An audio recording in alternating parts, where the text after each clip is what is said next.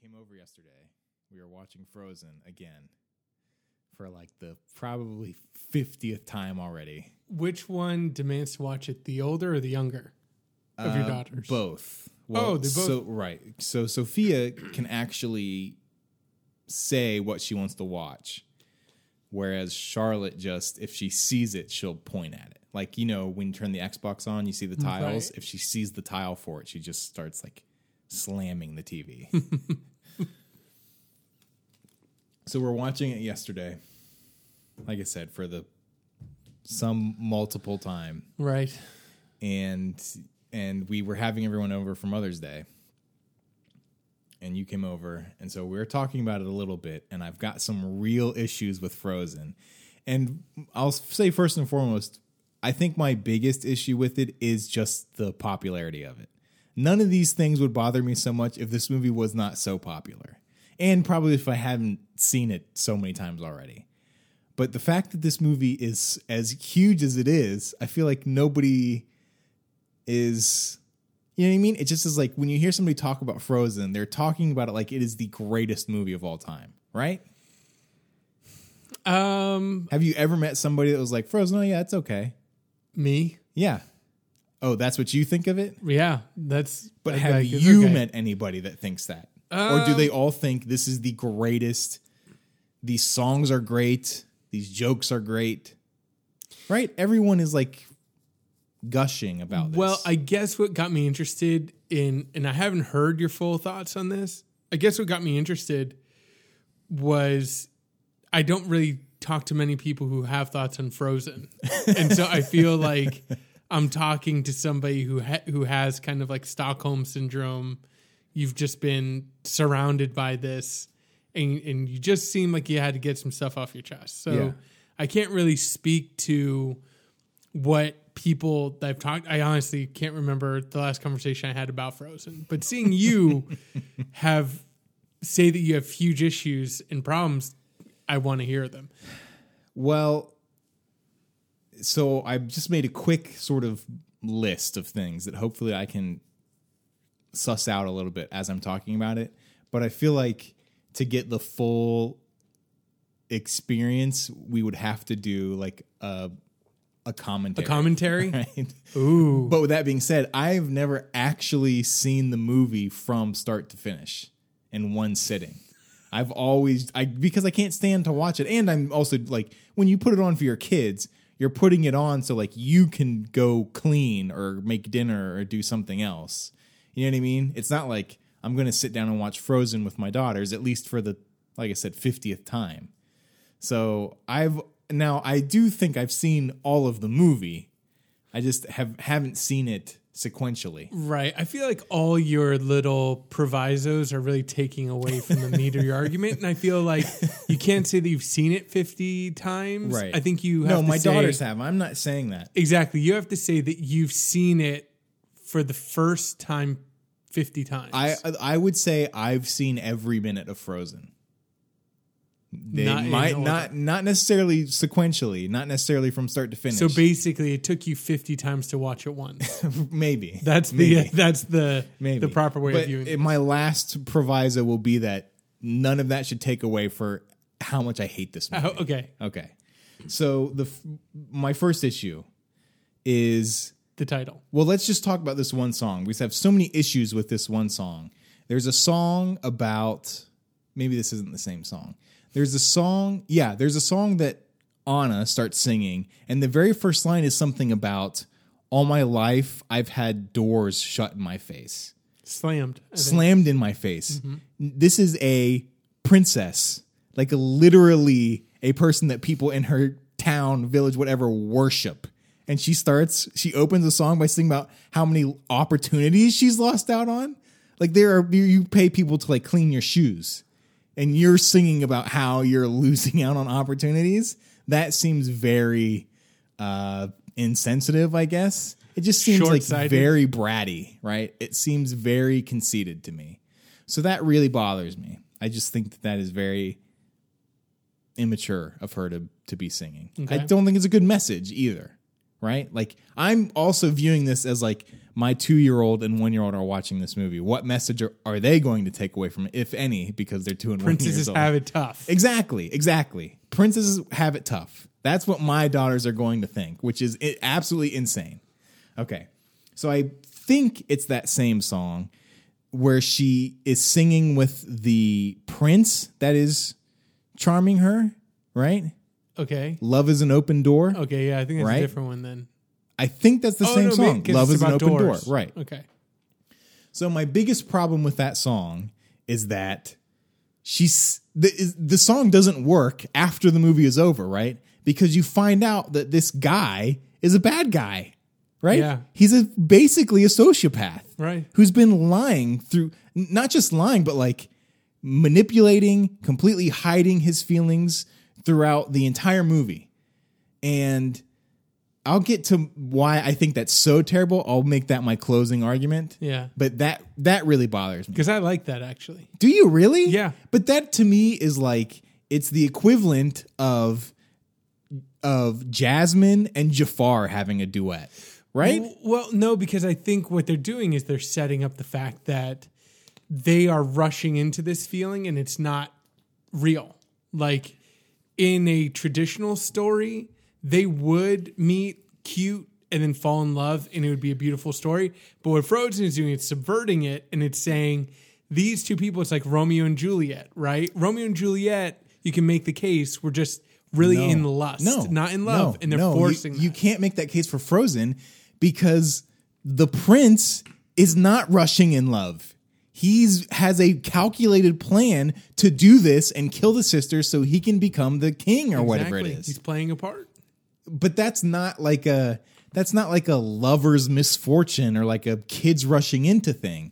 That is a that is a psychotic act. Right, and that that's Anna rushing into it, and even right afterwards, people are like, "Anna, you need to slow down. I don't.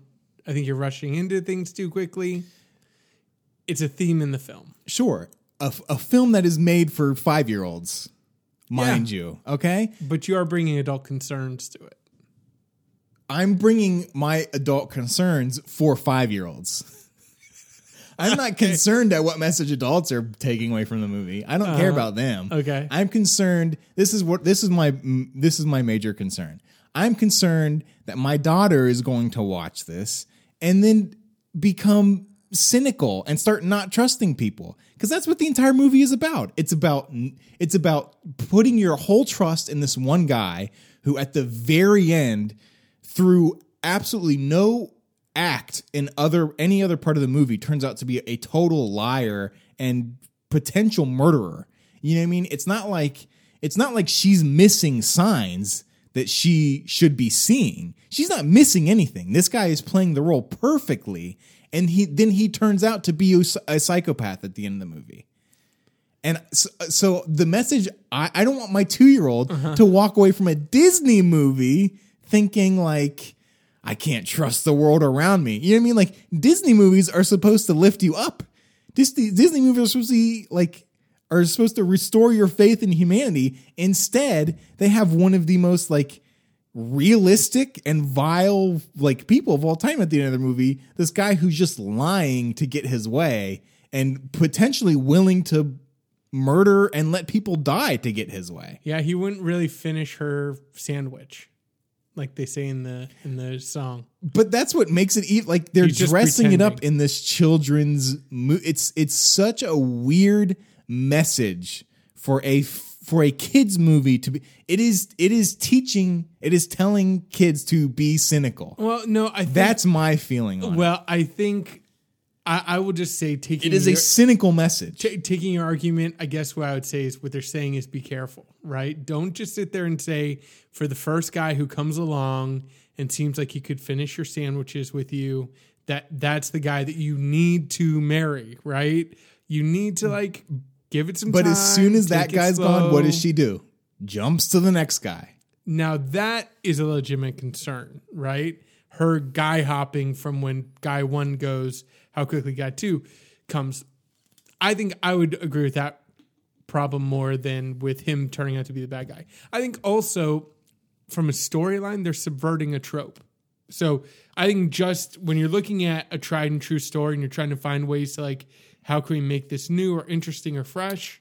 That's one way to do it. So Sure. from a, you can see what they're trying to do from a story point, and then you can also see what they're doing thematically by just saying, "Hey, girls, it's not just all about the prince. It's not just about the first guy who comes along who can sing a song with you and duet with you.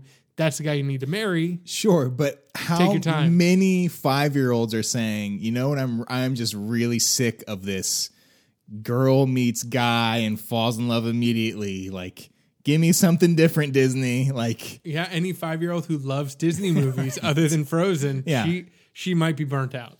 okay, so I have a few other things about the movie I do not like. I don't think it's f- oh, well. I'll say the, the, this thing because I I brought up to you yesterday.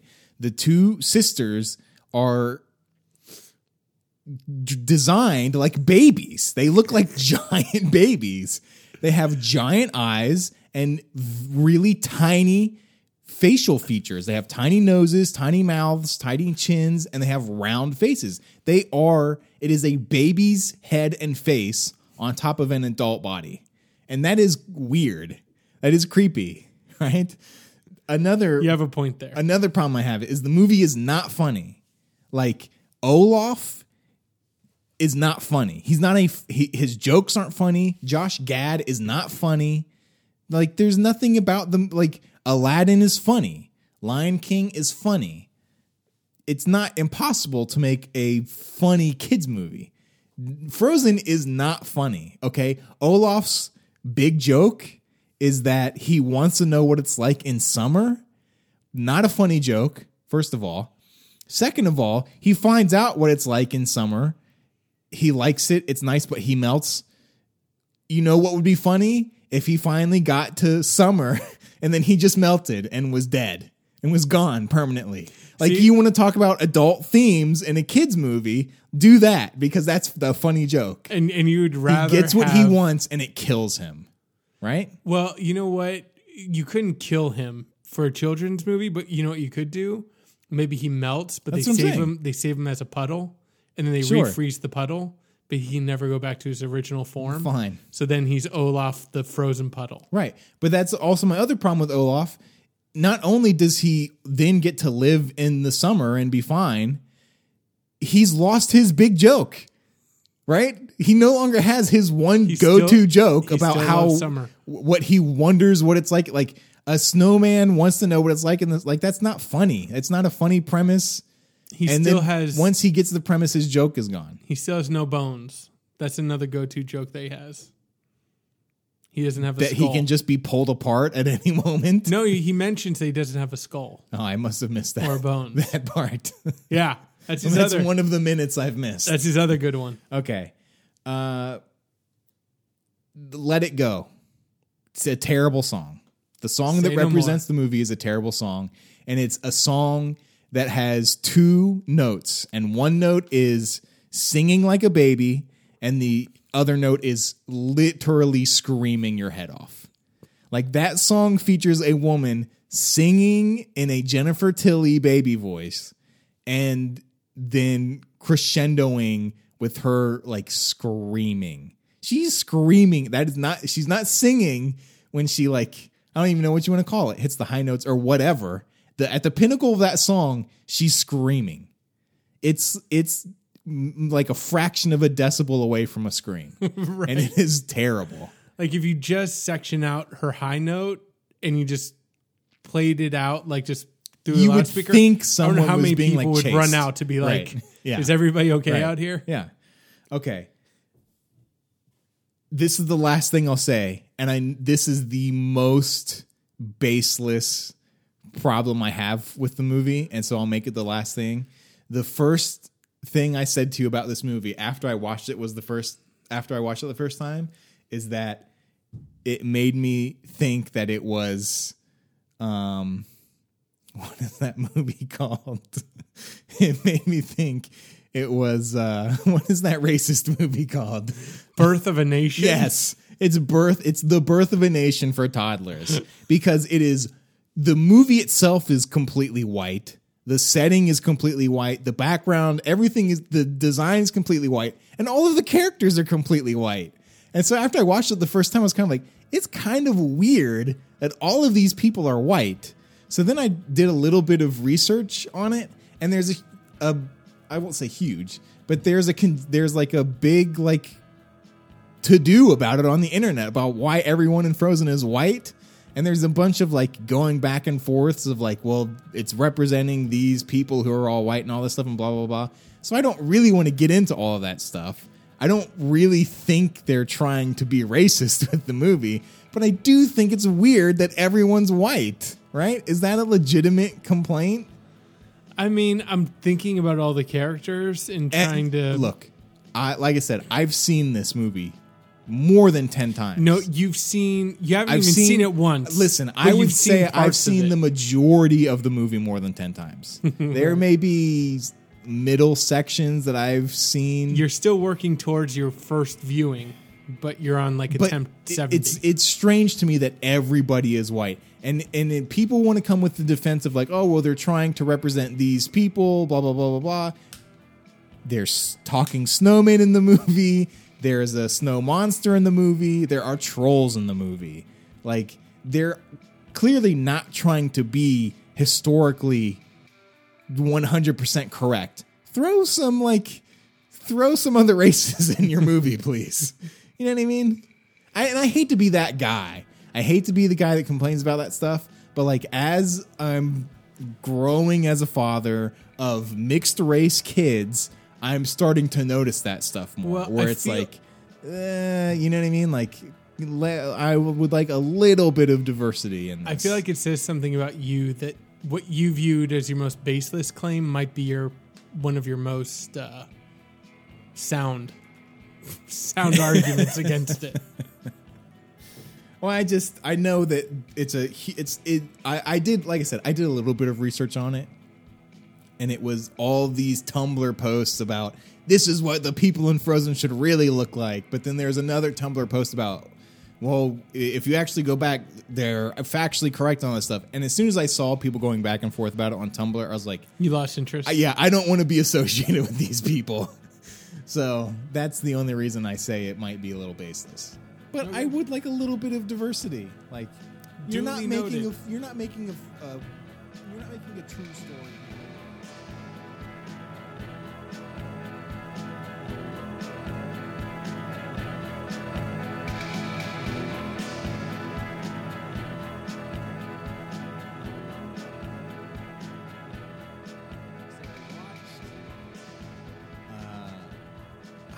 Oh, so I watched something that I know that you. i I'm sure that anyone with Netflix has seen this on Netflix somewhere because the title is so terrible that you're just like, oh yeah. right? Mm-hmm. So I watched the first episode of the Netflix original series, Scrotal Recall.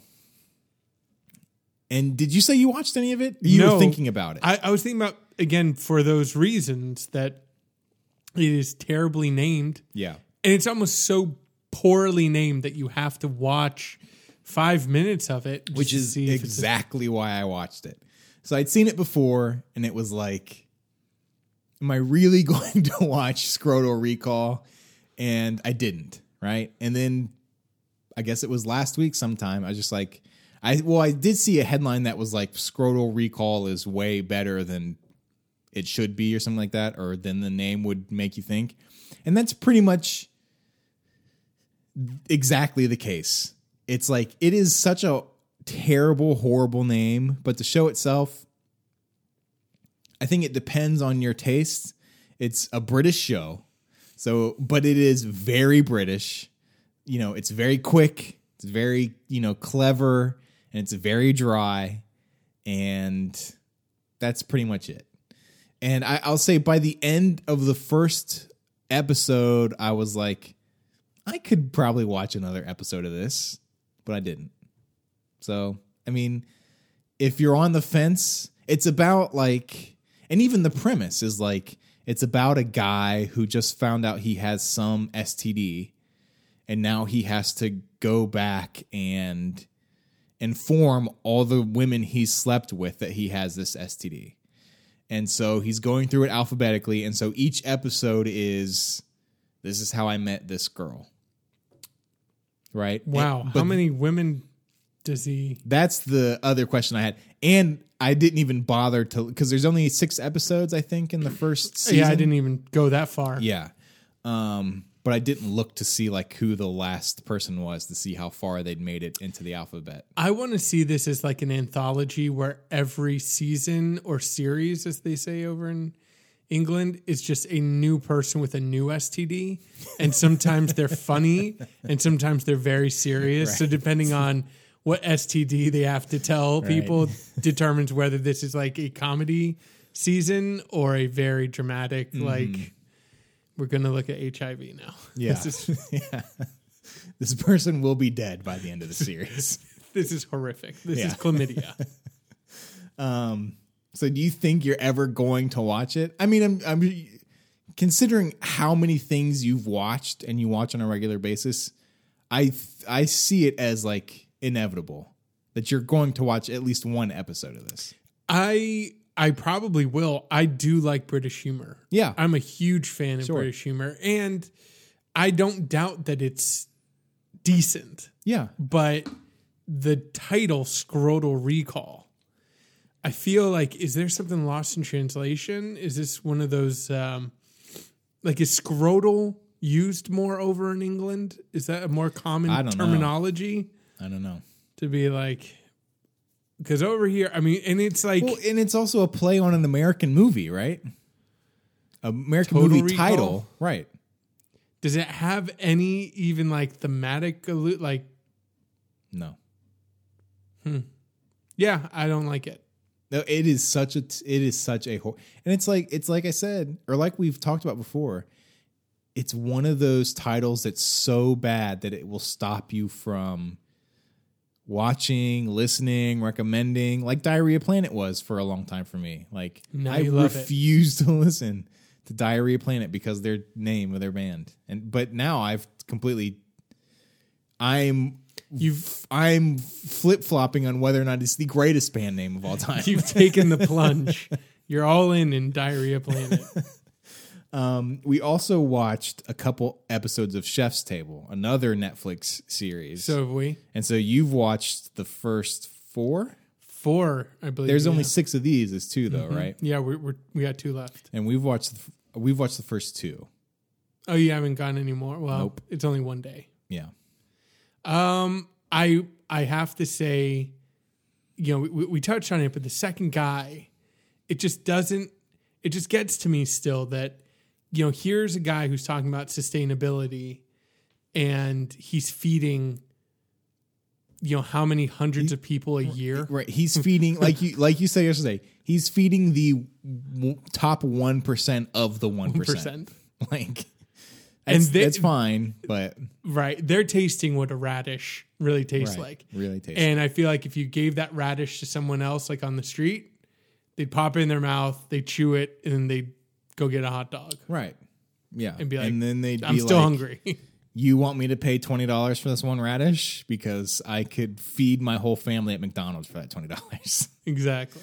um, yeah. It, it to me it kind of I'm not the whole food scene kind of bugs me, and like I feel like it's really extravagant, and I don't understand that extravagance. So, but my wife is super into it. So I wasn't really looking forward to the series, but I knew she would really like it.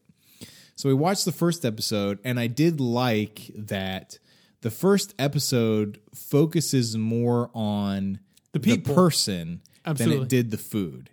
Uh, and so that was pretty interesting. Yeah. And that first guy is really interesting. Yeah. And even the second episode, his name's Dan Barber, I believe. Yeah. It does focus on Dan Barber, but Dan Barber is so focused on the food that they're basically focusing on the food. Well, well, they also get these weird admissions a lot of times. You'll, you'll see them.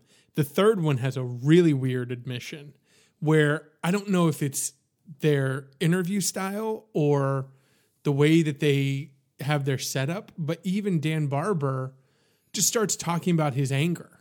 Yeah. And in the third one, there's this really kind of poignant moment of realization where this guy has in the middle of all this stuff, and he doesn't seem like a guy who would really come out with that. You know, he seems Yeah. kind of closed off, and he's older. Seems like he does things his way, and uh, I, I appreciate it for that. I feel like every episode they get a personal moment with these people, and then there's something there's something about just seeing the beauty. Like I'm I'm with you know your your your wife in the sense of liking to see where the food is coming from and where and how it's put together. Like that mm. stuff just interests me, but I wish that they would I don't know. I get you. You have to focus on the food. I, I just wish that they'd talk about some substantial issues, right? Because Dan Barber's going on and on and on about like what he's doing with this farm and all this other stuff.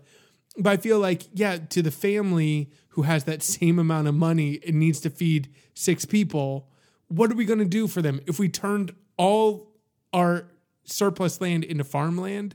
It wouldn't sus- sustain the population Right. around it. That's that's a fact, Right. Right. So how do we deal with that? Okay. Yeah. So then basically you're enlightening the one percent on what a radish can taste like if it's untouched by pesticides. Mm-hmm. G- Well, do the Lord's work then Right. up there. Okay, Yeah. thank you.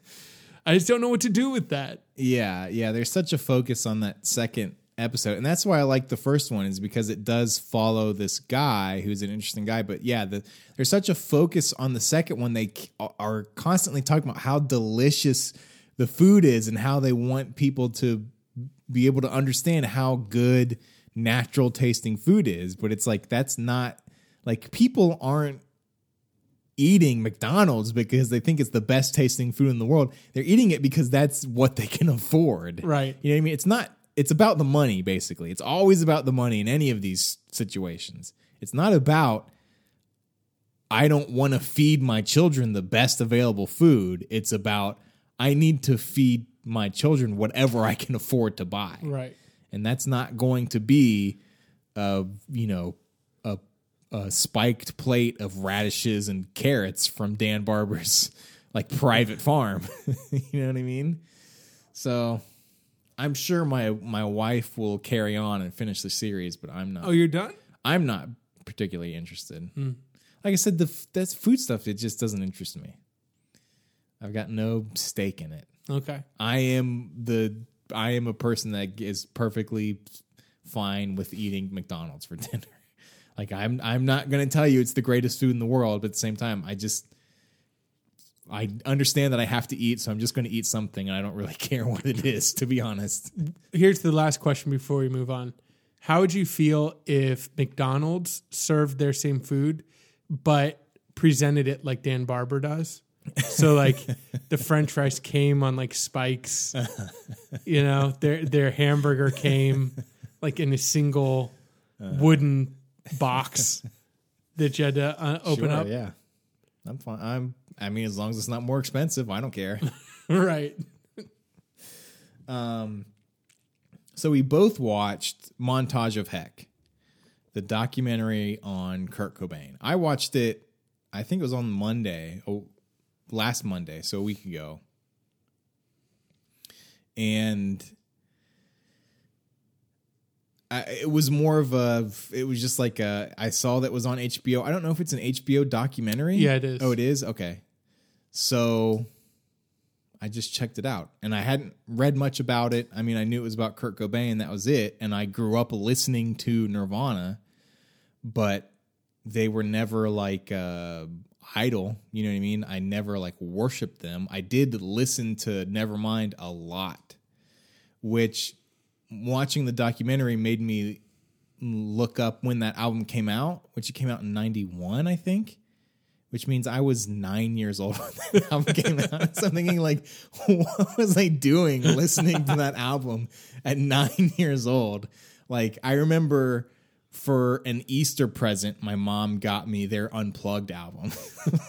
like so weird, but I loved it, right? Yeah. I listened to it incessantly. And I think for me, that's the one thing the documentary kind of did for me is like, that's music that I haven't listened to in a long time, and I wouldn't necessarily stand by now at 32 but at the same time i can't deny the sort of nostalgia it has for me. And like it still brings back uh, maybe those feelings or those memories i of when i was 9 or 10 or 11 how, however old i was when i was listening to it.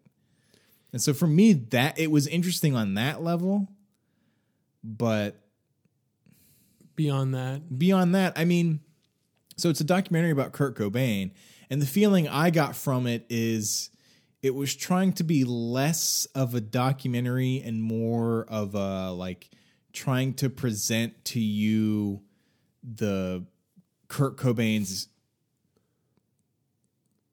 uh perception or like how Worldview, he experienced the world yeah. basically because it's like part interviews and then it's part just like noise sound collages like on the best show basically right, and sound collages that he made, Right. some of them using his artwork, right right animating the drawings that he did, things like Right. that, and then just pure animation, doing like his voiceovers. and so that's kind of why i felt that like your take on this documentary is going to like the mileage is going to vary depending on how you feel about kurt cobain you know what i mean like i don't really care about kurt cobain. He was never this important figure in my life.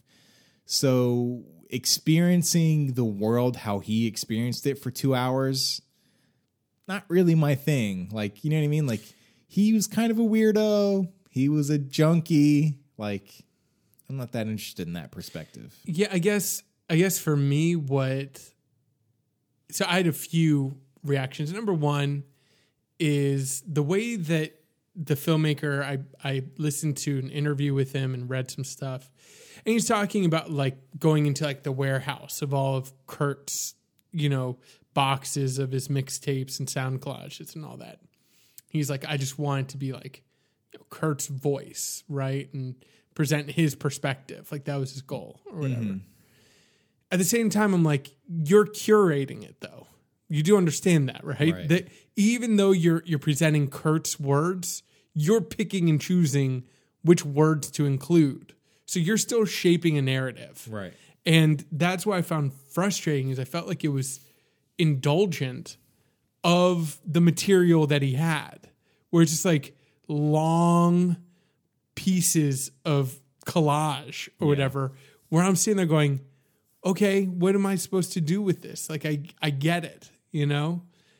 Now move the story along. yeah I found myself actually being excited by the talking head interviews more than I was about the oh other things. absolutely And- those are the only things that are interesting Right. And that, and that's that's why I feel like okay, you can present this person's perspective all you want, but you still need to shape it and you need to own up to the fact that you're shaping it. What are you trying to tell us with this piece? Right? Why are you including this? Why are you including that? Why'd you leave this out? You know?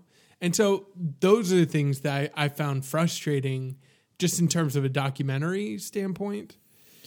I think the other thing too, and this and this may may be baseless. Mm-hmm. So, like you, I want to preface what I'm about to say with I understand that this might not be not be something that I I'm proud that I say in a week. Mm-hmm. right But I felt like I understood, I watched the footage of Kurt Cobain's life, but when he gets to be a teenager and on into Nirvana and stuff, he seems kind of like a petulant.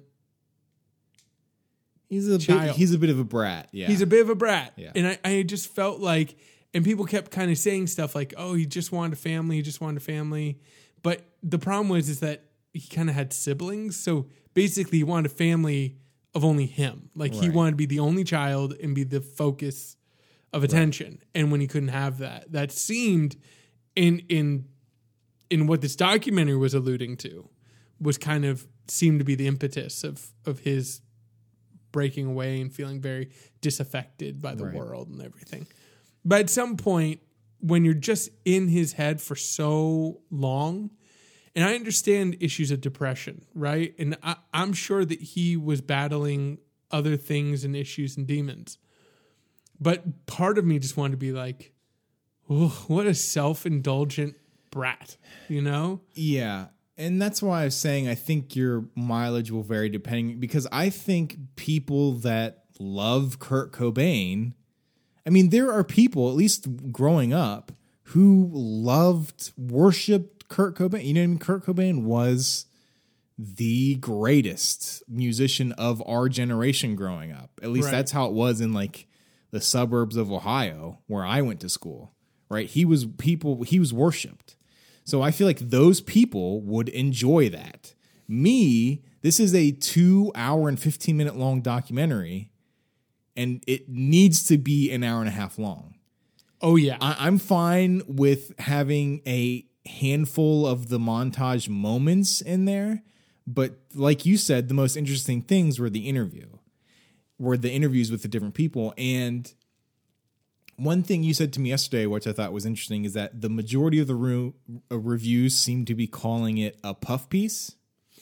well, yeah, I wouldn't say the majority, but what I've been hearing, like, What you've seen, yeah, yeah, they, they, you know, they kind of said it's not critical at all in terms of, mm-hmm. and the director, it was really interesting because after I said that and I finished the documentary, I listened to the interviews. The the the documentarian is like really adamant that he's like proud that this is not a puff piece because he's like, I'm showing Courtney Love naked and I'm showing them, you know, at their worst. But I'm like, that doesn't just that doesn't mean that it's not a puff piece, right? Like right. Well, my feeling was that I, I don't necessarily think it's a puff piece, but I was never really sure or aware of like the level of heroin that Kurt Cobain was doing. right. And I think he was doing a lot. But that goes back to You what I'm what I mean? saying. Yeah, on on the you're curating this stuff. Right. right? So you can't just sit there and be like, yeah, I'm including this. Like he cuts to tabloids, like Right. tabloid stories of, and I'm like, okay, so are you equating this tabloid story to what's actually happening in his life at this point? Are you trying to make it a point to say like this is what the tabloids are saying, but in reality, it gave me no insight other than just prevent just throwing words and phrases at me, and I didn't know where any of it was coming from. I just Right. wanted to be like, so what are you trying to say about this? In the interview, Courtney Love says like I used it once when I was pregnant, but then I stopped and Right, and that's what's the tabloid thing is is interesting because, like you said, it, it gets brought up, and I think the average American, or at least the average viewer of that documentary, is going to see tabloid stuff and think that's not true. Like we don't that's what I'm like thinking. tabloids are tabloids. They're not known for their honesty. They're known for their sensationalism. So when you're seeing headlines in tabloids that say like Courtney Love is using heroin while she's pregnant, you're thinking, "Oh, that's probably not true." But then that whole like mini arc ends with like a court ordered uh separation from their child because it was born addicted to heroin. And you're like, "Oh, oh my gosh, like that's horrible." You know what I mean? But that is but what's so confusing to me is that that is in the documentary so i feel like no it's not a puff piece but at the same time it's presented in such a way that you're like i'm not sure if i'm supposed to believe this or not i'm not sure what the truth is here. and and that and that's what I'm saying. That's Yeah. that's where I feel like yeah, just because you include the stuff does not absolve you of being like I showed them at their worst. I did my job, and he was, he even said in the beginning of this interview he did on Slate where he was like, you know, I if the footage built the mythology, then I would have done that, and if it discounted the mythology, I would have shown that. Like I went where the material was, Right. But I want to be like, no, you went with where two hours of material took you right that you curated. Right. You know, so I mean, I I don't know. I have issues with it from from the basic approach.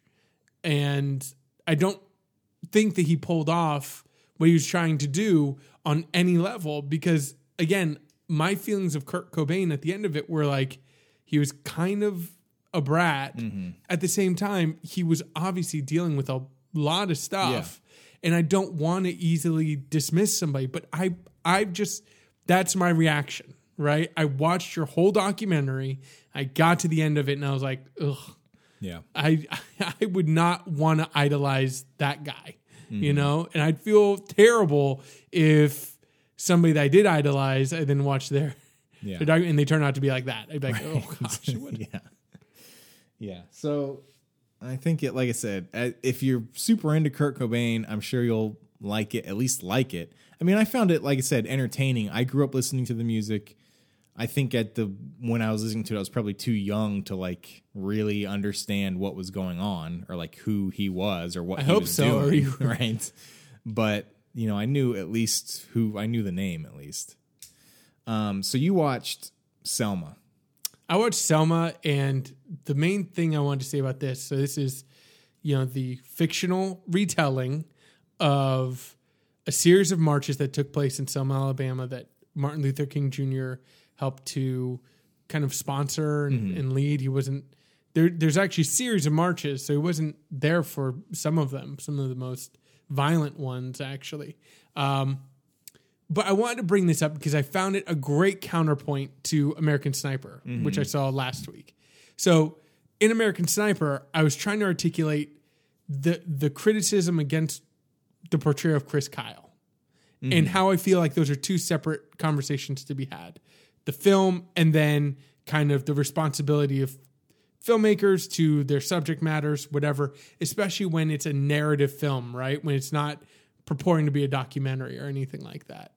Um, and in Selma, there's another kind of uh, brouhaha about the portrayal of Johnson, uh, Lyndon B. Johnson.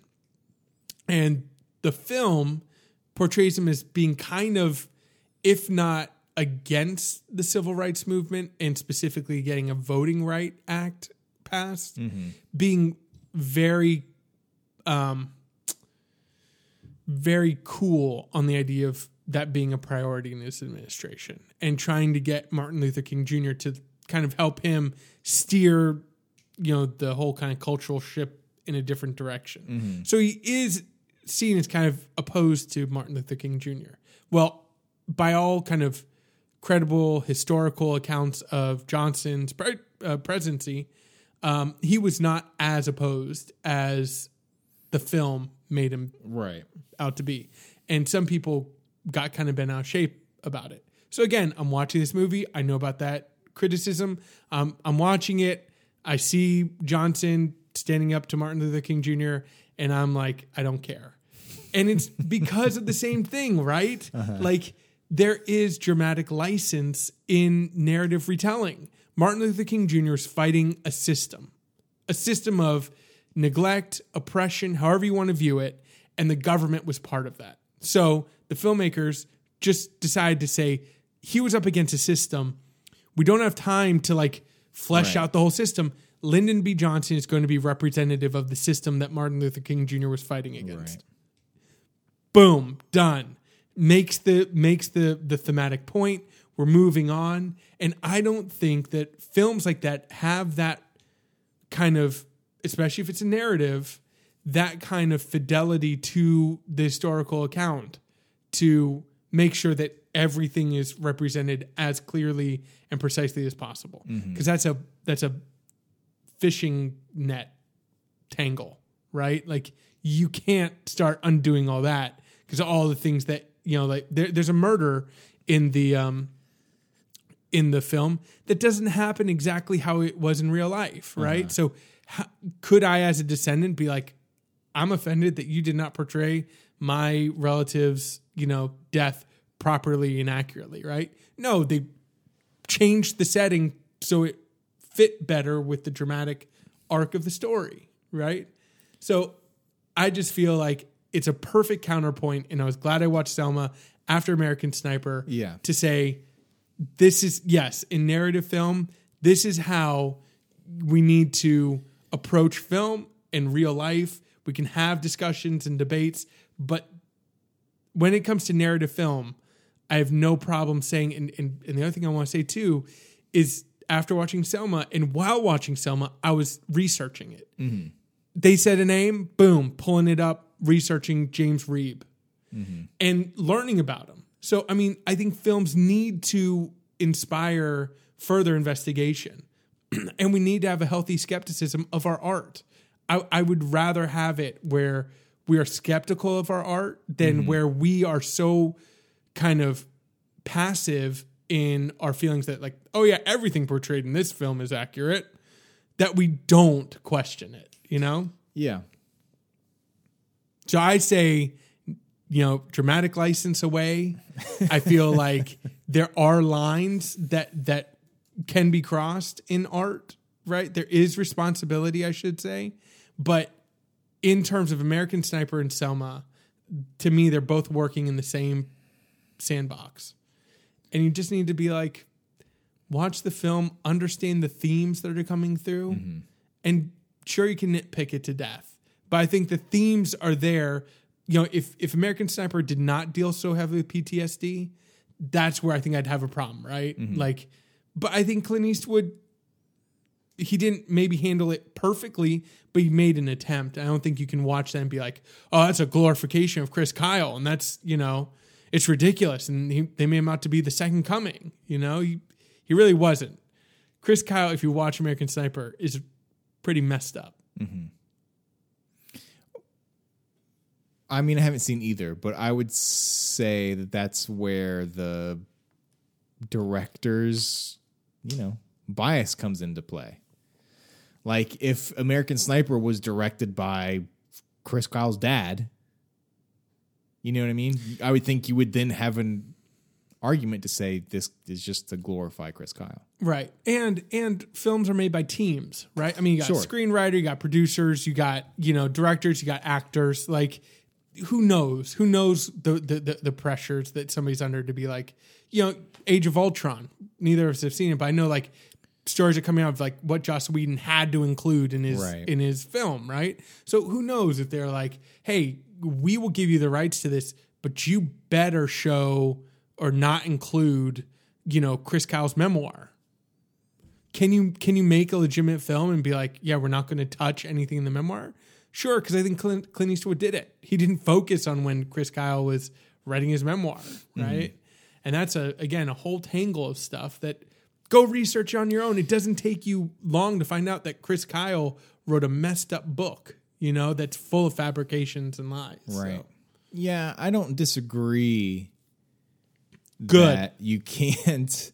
There's no way to really communicate the you know the intricacies of the Lyndon Johnson relationship with Martin Luther King in a two-hour movie, right? But I also don't necessarily think the answer is to just make Lyndon Johnson the bad guy. It just seems like it's a poor shorthand. Shortcoming of making a narrative movie. And to me, it seems more like an argument to just not making, just make a documentary. that that gets back so again separate outside of the american sniper i say that too if you want Yeah. to base a, a story on someone's life make a documentary Right. put in actual film scenes like they do in touching the void one of my favorite documentaries of all time dramatize certain aspects but put it in the context of a documentary Yeah. you know have talking heads in it that will give us context if you want to make a narrative film, just make a narrative film based on Chris Kyle, but don't call it American Sniper. Don't call it the Chris Kyle story. Mm-hmm. Just make a guy who suffers PTSD, comes home messed Right. up, and gets shot by a veteran. Yeah. Boom, done. Yeah. Moving on. Okay. So moving on, you watch something else called Map Maps to the Stars? Yeah, it's the new David Cronenberg film. okay. Yes. and I basically want to say this about Maps to the Stars.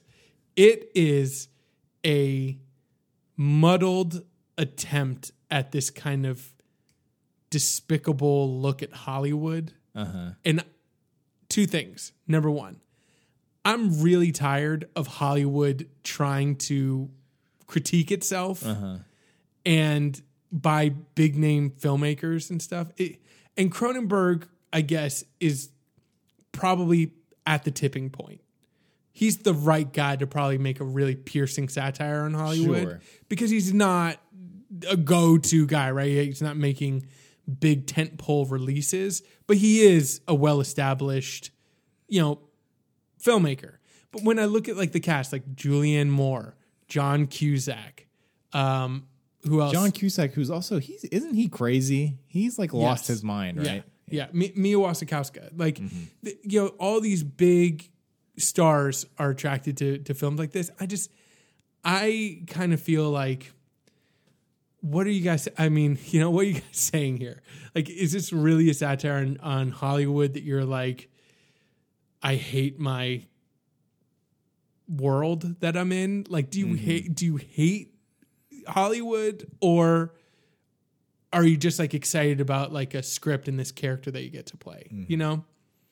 So that's just my issue when i watch this. I just have in the back of my mind i have like a thing like oh julianne moore? Yeah hollywood sucks. Really? Okay. What what are the next eight films that you're doing and how many mm. you know kind of tentpole hollywood films are you doing in those? It's the same problem i had you know people love idiocracy now way after idiocracy came out and bombed. But then i'm looking i'm like dax shepard is in that. Right. he he would have been propagating some of those shows that they make fun of in idiocracy. Right. he he was in some of those. Yeah. so i mean are those the people who are who are kind of owning up to like yeah we hate what we had to do early on? Or are they completely oblivious to like oh yeah this is hilarious this is funny and they're really critiquing themselves and they don't even Right, know have it no or they don't get it? Um yeah i have a question So Maps of the Stars is supposed to be funny. so yeah i'm sorry sure Ma- And how Maps- did you watch it? um it was on demand Okay. and so um Is it in theaters? Is it going It, to it theaters? was in and out, and honestly, it's been a while since I, I saw it a little while, so I can't really remember Yeah. where. But it keeps popping up here and there, like Yeah. on demand, Vudu or whatever. So anyway, um, I it, so basically, it's about it follows like an actress. It follows all these people surrounding Hollywood. There's a family who has a young son that they're pushing into acting. He's like a Justin Bieber on the acting side of it. He's 13, horrific child, racist, foul mouth, whatever, jerk. Um, and then you follow Julianne Moore, who's an aging actress who's trying to get in a reprisal of a film her mother was in decades before. And so it's about her trying to get that job and all the horrific things that she'll do for that. And she has an assistant and all the horrible things there. And it is, I think, supposed to be like dark humor. It's not funny, you know? And it's just, it's just muddled, is what it is. It's just a m- whole muddled execution, has some of the worst CG I've ever seen in my life. Um, What was the last David Cronenberg movie that you liked? That's the other thing. So the last thing I want to say about is I like David Cronenberg when he's controlled. Okay. So, a dangerous method. I may be one of the only like five people who likes that film in the world. I Like don't even know what that movie is. it's about um, Freud and Jung, I think, and I've heard of that. I've yeah, they, they, they had competing theories, and it came out in this um, patient. Keira Knightley plays her, and um, and I actually really like. And it's really restrained. When Cronenberg really lets loose, I kind of tend to, um, kind of disconnect from what he does. Mm-hmm. But when he controls himself, his uh, history of violence I didn't really like, but um, History of Violence is terrible. Eastern Promises. Eastern East- Promises is not good either. I love Eastern Promises. Um, and Maps of the Stars, I think, needed more of that control. And I, I think I would have liked it if it was more focused, centered around one specific idea or concept. As it is, it's a it's a complete kind of muddled attempt at like, look how terrible Hollywood is, and look at the stars of Hollywood. Be like, look how terrible we all are. You know, I feel like that's been his thing for a while now, though. David Cronenberg, like being a Hollywood outsider, quote unquote. Well, I- mean, that's kind of why people love a history of violence. Is because the Right. history of violence is basically taking what would be a commercial film and completely flipping it on its head and making it very uncommercial. Um, and I hate it. Uh, you finished sex. You finished reading Sex Criminals. I finished Sex Criminals, and you know, I would say I wish I hadn't read it because I'm I'm a completist and I feel like I need to Oh, see really? the series through. but to me, it's too much of like the and I, you know I should have known like it's called Sex Criminals. Yeah. Like it's just gonna be like nudge, nudge, nudge. You know everything that we do is gonna be set like in a porn shop or Oh, it's really? all gonna be like referencing sex just Mm-hmm. endlessly.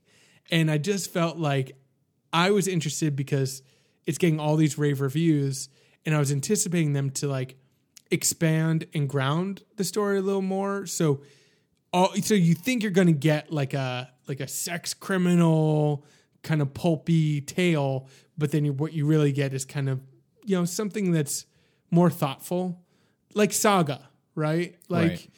Saga really goes for in certain places, but really grounds itself in a family mm-hmm. dynamic and it's really about parenthood in a in a lot of ways. And I thought they were going to ground it and make it more about sexual relationships. Like that's rich territory and is worthy of being covered and explored in a real way. And instead what you get is kind of a bunch of jokes about sex. Mm-hmm. And these people have to have sex in order to make time stop. So they have to do it outside. They got to do it in a car. And they got to go to these, you know, sex shops. And this guy, it, it ends by trying to put in some new things that I'm interested about, but it's too silly. It, it, it also like it brought in these kind of possible villains and they're just silly and I didn't understand how they fit into the world. Mm-hmm. And then it ends. And I was like, it's not even on a cliffhanger. It just feels like in the middle. And I know that it's a series, right? Like I can go pick up, but I only buy them in like the Trade trade trade paperbacks. So I know I could go and and the story's continuing, but where the first trade paperback ends, I'm like, I really don't want to return. Yeah. but I feel like I've Don't paid do it. ten dollars. Oh, forget about it. Just throw it in the trash. Oh, that I cannot do. Um, so you played a game called Cordial Minuet. yes. So I played a game called Cordial Minuet by Jason Rohrer. He's the guy. Who Oh, did, the Castle Doctrine guy. yeah, he did Oh, Castle. Doctrine. And is it a PC game? Yeah, you can download it from. He has a website Mm-hmm. set up, and you have to. It's it's free to play, but well, it's not free to play. It's free to download, but you have to put in two dollars Mm-hmm. minimum, all the way up to like just under a million dollars, I think.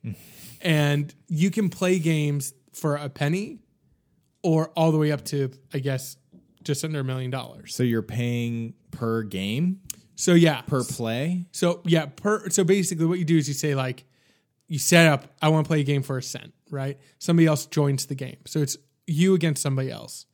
And it's a it's a like a bingo card almost. And it's covered with numbers. And you have two sliders, green and red.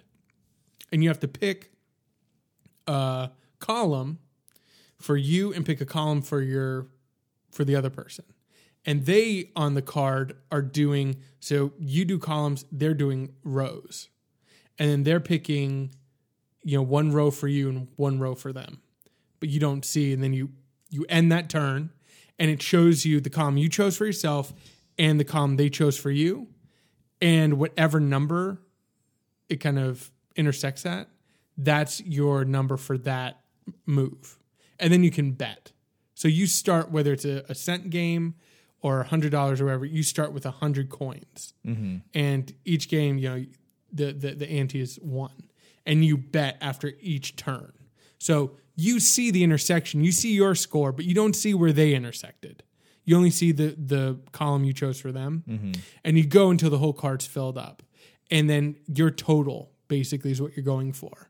Your total points at the end of all the moves will be your total score and then they'll have a total score. And then you bet based on what you have what possibilities they could have you know whether you want to go all in. Once you win you know all their coins you would win like that cent you know?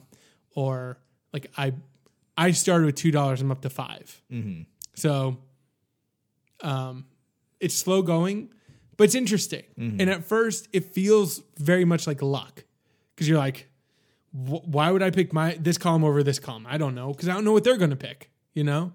But then slowly you start to see the strategy in it, where you know when the card is wide open, you want them to intersect at a low number, Right. but they're probably anticipating that you're going to pick that low number. So you need to think how far are they going to go down the low numbers that they're anticipating you to go, mm-hmm. and then you have to kind of guess where they're where, where, where they're thinking for them, and then what you're thinking for you. And mm-hmm. as you pick, obviously it gets less and less and less. So the strategy becomes more and more. We're like, okay, they either think I'm going here or here, you know, because these have the high numbers. So hmm. what are you going to choose?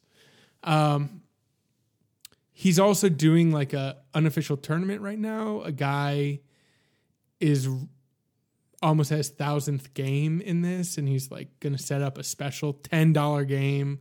That if you beat him on that ten dollar game, he'll give you like he'll double your winnings, and then Jason Rohrer will give you like double your win or five times the winnings. I think is what they're saying. so fifty dollars. It, it, it yeah it depends on the, on what you win. Oh, okay. So like each game, like you could leave having more coins, and you win a percentage of the of the ten dollar game. You don't win the whole ten. You need to Oh, get all its coins to get you know ten dollars. Yeah. So you can ba- you can jump in, win one, get like one coin higher, and bail and get like 0.1 cent Mm-hmm. of the winnings if you wanted. But How did you hear about it? uh, a website. I, I honestly can't remember which one. The other thing I want to say is that apparently it's in the title. Oh, I think it was Kotaku. Um, they called it um, mildly satanic. And as I read, I wanted to read more about it to be like, well, what what what about this makes makes it satanic or Yeah. whatever? You know, what am I getting into? And um, basically, Jason Rohrer is really interested in the occult. Well, he's a weird guy. Well, this game kind of proves it. He's Yeah. really interested in the occult, and he says they kind of like designed it in whatever using like occult symbols or whatever. So, I mean, they they only hinted at it in one article that kind of tried to address it, and basically the guy started and then kind of gave up. He's like, "Look, Jason Rohrer researched this. Yeah. It it has something to do with Yeah. something. We'll take his word for it. We'll take his word for it. Yeah. But you know, it got he it's got Hebrew characters and oh, okay. whatever. But I don't know. I I've played it a little bit. Like I said, I've gone from two dollars to five. I've played a little bit. I think I've gotten a hang of it, and I'm interested in in terms of a of the strategy game and trying to outthink. There's something very satisfying about outthinking a, another person, Right. Where you see what they chose, and you're like, I knew it. Yeah, it kind of reminds me of daily fantasy. Where I feel like at the end of the game, I would just be blaming myself for not making the right move.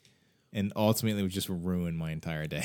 in in the article that, that I read, you know, he they said he'd be in trouble if this was a game of chance because that's gambling. Mm-hmm. But he he made the case, and I guess it is that this is a game of skill.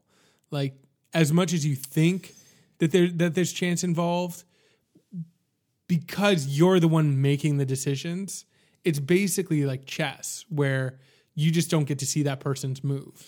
Sure, but I'm sure that's the same logic that FanDuel operates under, which is why they can do what they do, which is it's a game of skill and you know what I mean? But ultimately it's it's like there is a chance that this receiver I put on my roster could get injured in the first minute of the game or could go the entire game without catching a single ball. Right.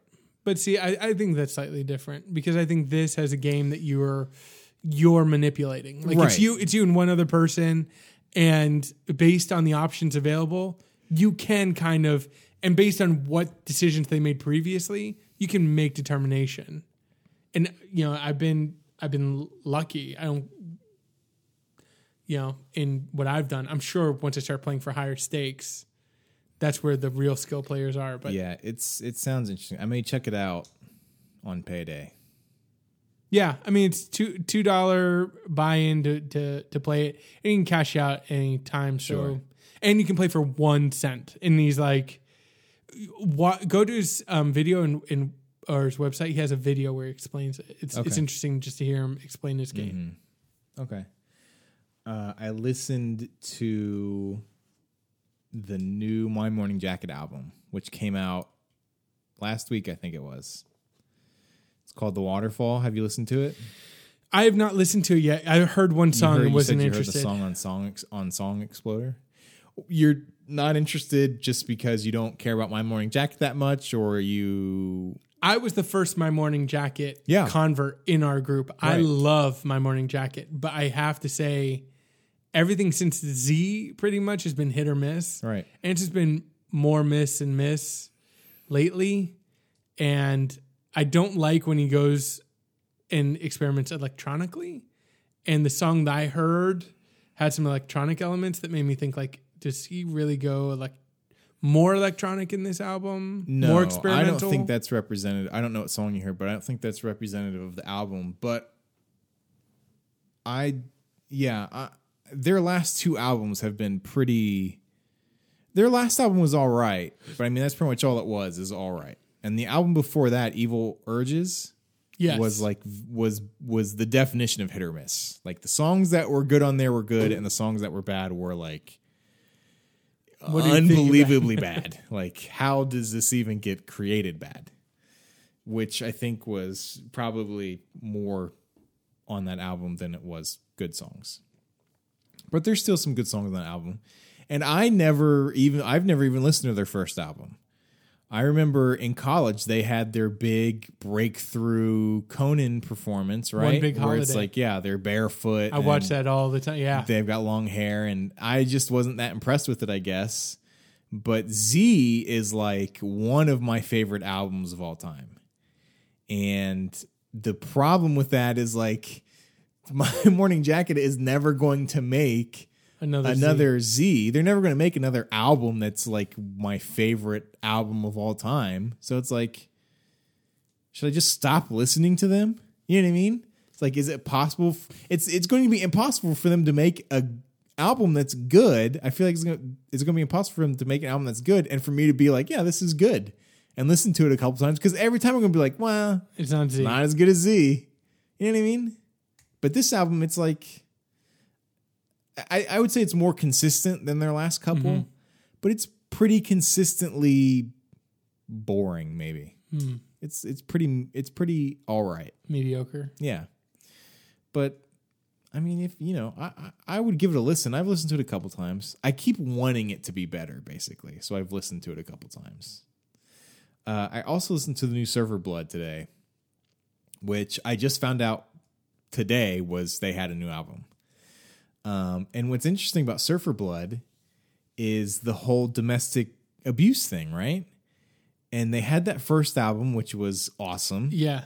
The second album, which I know I've listened to once, but I've completely forgotten at this point. So, so I, I don't remember liking it at all. Though. And then this new album is is basically it's okay. It's the same thing. It's basically the same thing as My Morning Jacket. Like it's an okay album, but because of that domestic abuse thing, and I was reading more about it today, and it's like a series of interviews where so the the charges were dropped, right? And he was never actually charged with anything.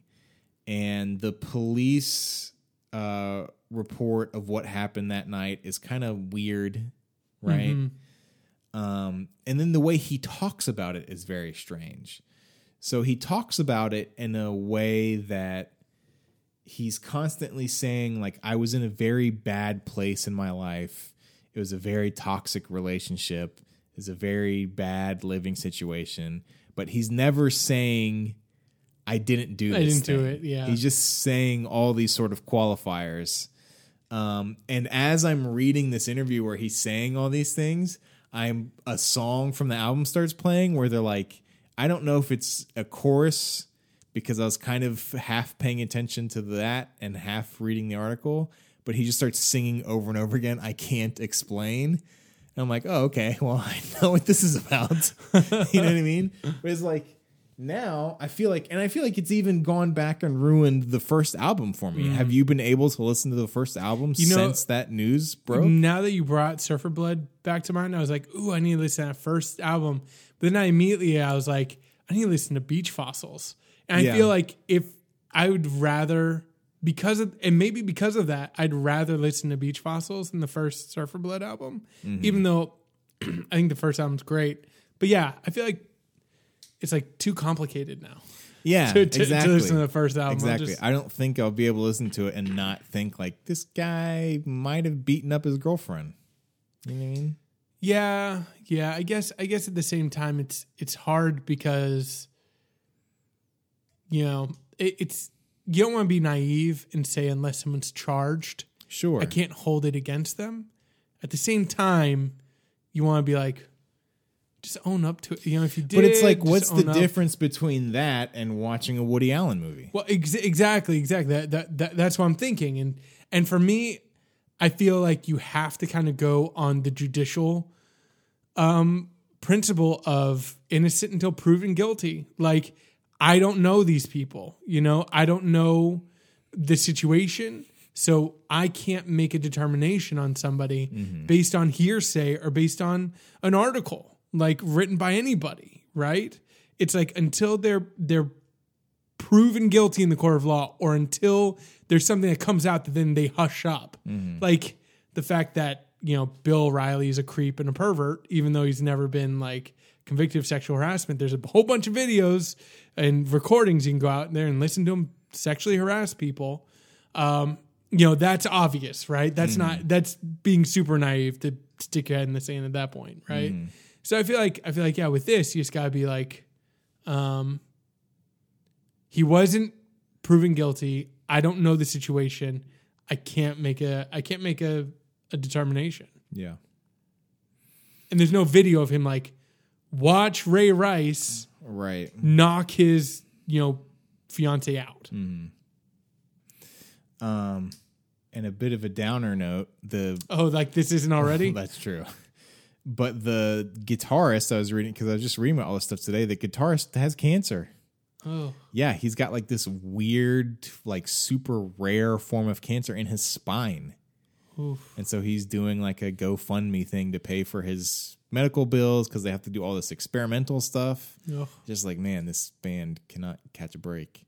that's terrible. Um, you listen to a band called Waxahatchee. okay, Um, so I listened to that, and I'd I'd been interested in the album for a while, and I listened to it, and I feel like to me, if you like, it reminded me of Death Cab for Cutie, but not in terms of production at all. Mm-hmm. It was like in terms of feel. Like I mm-hmm. feel like if you like old Death Cab for Cutie, it, they're just lo-fi songs that are, you know, kind of well thought out. They're not as clear as some of Ben Gibbard's lyrics are, where he's like telling a story. Mm-hmm. But you know, I don't know. I I feel like it's a nice album. Like it's a perfect in the background, plays you work. You know, clean the house album. what's the opposite of right up my alley? Uh, up your alley would have to be down your gutter. Sure, that sounds right down my gutter. I think it is. I think it absolutely is down, down your gutter. Um, but I think for anybody out there with an open mind,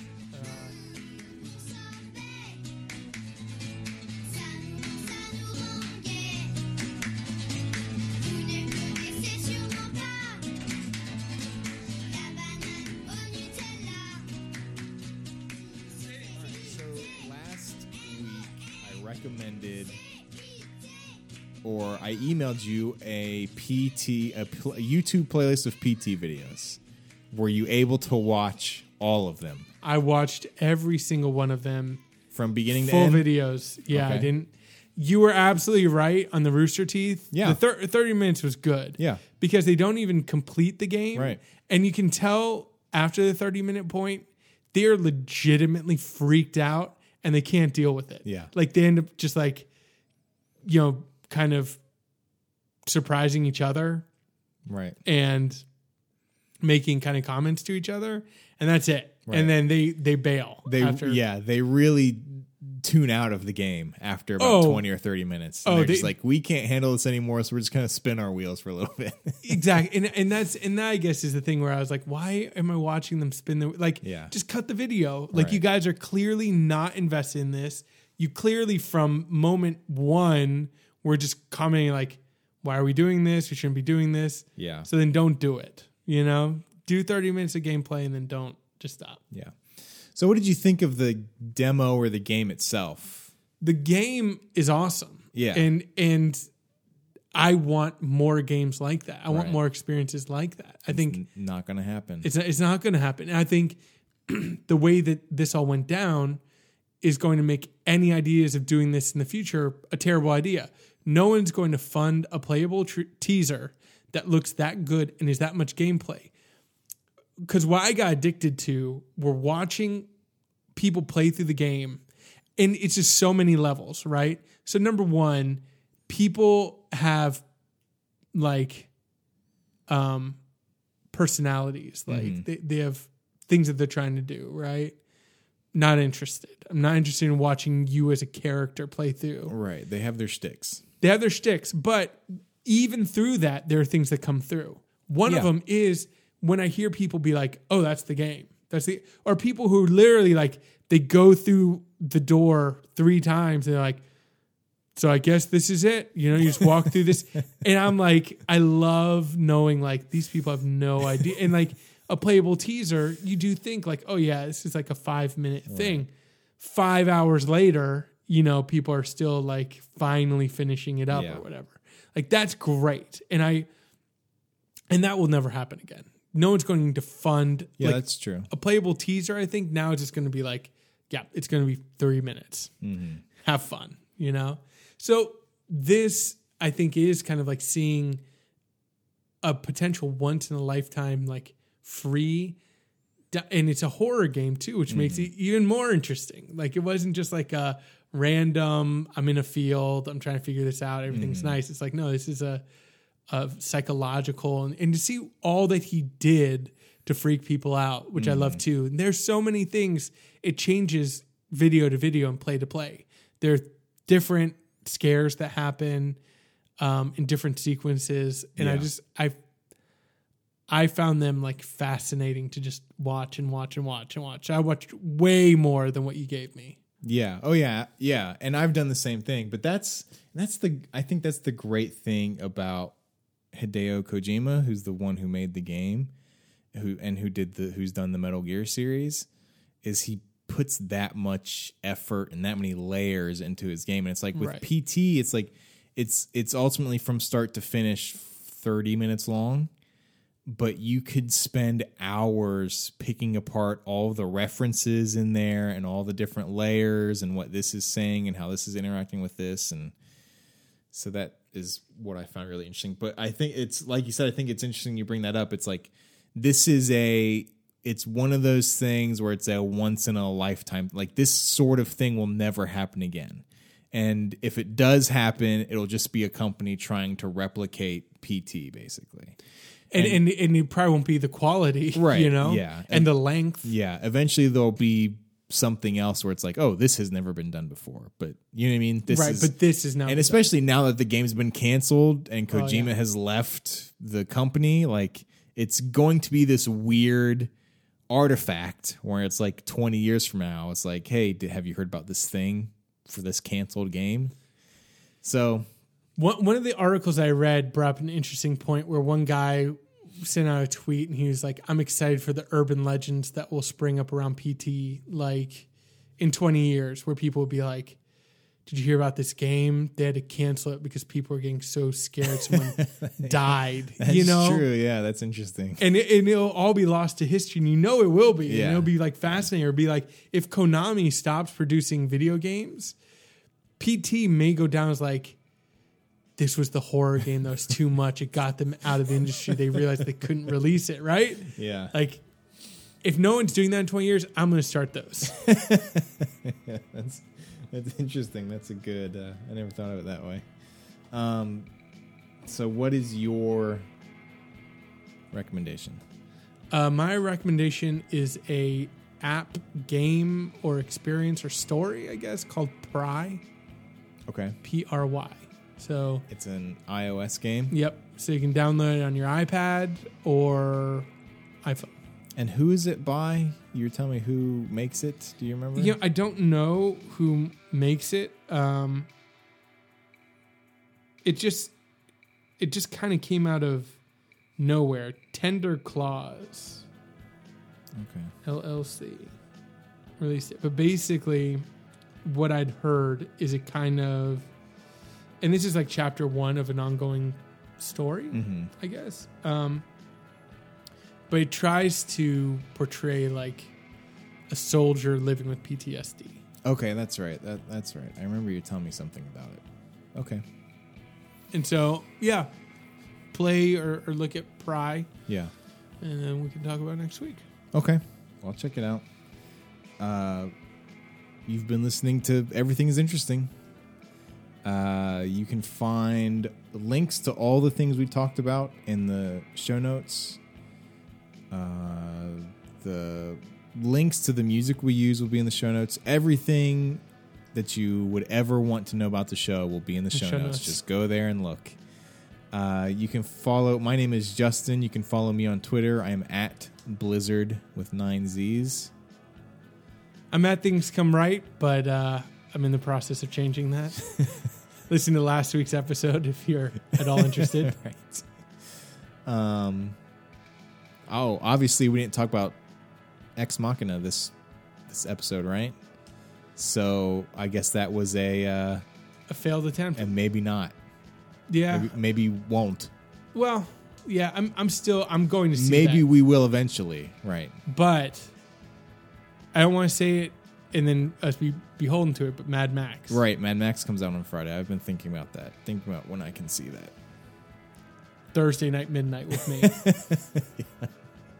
It'll just add to my level of disappointment. That movie's terrible. um, yeah, so that's the show. Uh, we'll see you next week, and maybe we'll talk about uh, Mad Max. or not. Yeah.